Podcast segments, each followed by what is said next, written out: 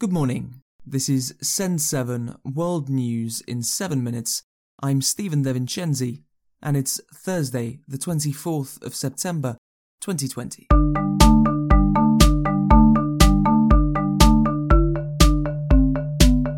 Starting in Europe today, Russian opposition leader Alexei Navalny has left hospital in Berlin. Navalny was transported to Germany after allegedly being poisoned in Russia. Studies have shown that Navalny was poisoned with Novichok, a chemical produced by Russia. German Chancellor Angela Merkel has asked Russia for a full explanation for Navalny's poisoning. The United Kingdom has accused Russia's military intelligence of carrying out the attack. A similar attack on a Russian spy took place in the UK in 2018 using Novichok. In Belarus, President Alexander Lukashenko held an inauguration ceremony yesterday to start his 6th term as president. Protests have rocked Belarus since the 9th of August election that opposition groups say were rigged. The biggest protests attracted up to 200,000 people. Yesterday, opposition politician Svetlana Tikhanovskaya, who is in exile in Lithuania, said that she had been chosen by Belarusians. Americas. In the United States, one of the 3 police officers accused of killing Breonna Taylor has been charged in Kentucky. In March, Breonna Taylor was killed in her home by police officers after shots were fired by her boyfriend. Kentucky Attorney General Daniel Cameron said that police officer Brett Hankison is innocent until proven guilty.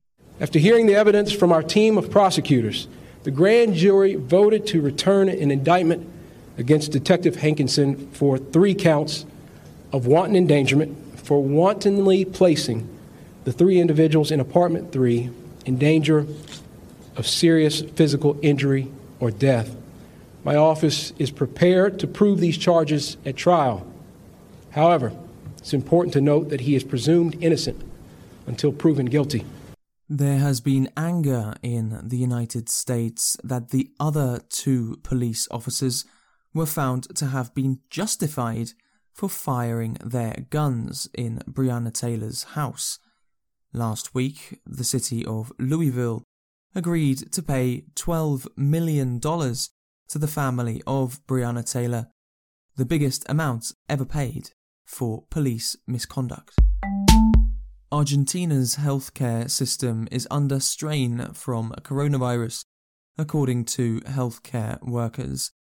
Argentina was praised internationally for its effective action against the spread of coronavirus earlier this year. However, for the last month, Argentina has recorded around 10,000 new cases every day.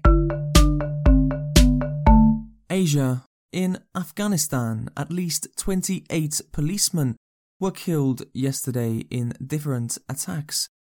The Taliban has claimed responsibility and said that the policemen were given the opportunity to surrender. On Sunday, 14 more policemen were killed. The violence has continued despite ongoing talks between the Afghan government and the Taliban in Qatar. In India, the death toll from the collapse of a building has risen to 35, and at least 8 people are still missing. The apartment building in Mumbai fell early on Monday morning. Building collapses are common in India during the rainy season.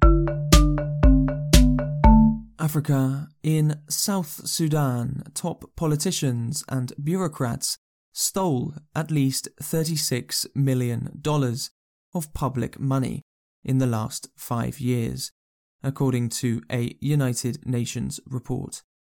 Last week, South Sudan's President Salva Kiir fired the finance minister and the director of the state-owned oil company. South Sudan is one of the poorest countries in the world, with most of the population living below the poverty line. In Nigeria, a road accident involving a petrol tanker has killed at least 23 people.